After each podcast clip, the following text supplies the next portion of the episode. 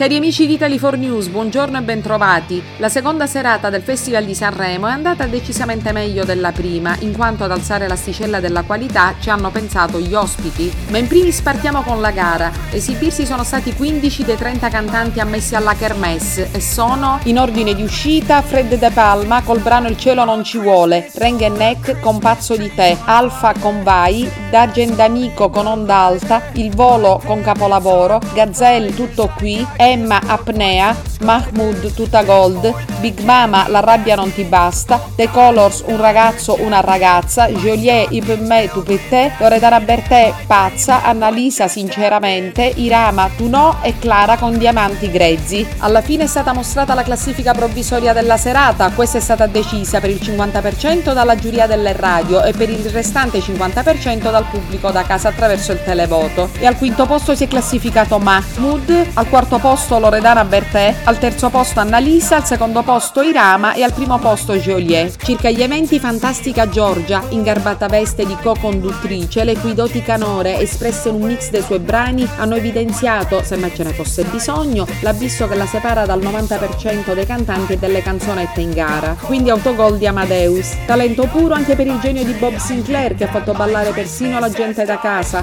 e per il maestro Allevi, la cui testimonianza umana ha profondamente commosso. Pimpanti, semmai un po' fuori luogo, le esibizioni con John Travolta, sempre talmente big da stare al gioco ballando con Amadeus e anche con Fiorello, e dell'orchestra Casadei. Bravi Leo Gasman nell'anteprima del film Califano, presentato cantando la mitica canzone Tutto il resto è noia, e ok anche per il giovane e talentuoso cast di Mare Fuori. Durante la serata sono state inoltre presentate le simpatiche mascotte di Milano Cortina 2026, ovvero gli Ermellini, Tina e Milo, e sono stati premiati Gaetano e Maria Chiara Castelli che hanno ritirato il premio alla carriera Città di Sanremo. Bene amici, con questo è tutto. Bye bye alla prossima da Cinzia Bertolami Laberta. Non dimenticate di mettere il like al podcast e l'iscrizione al canale di Italy4 News. A domani!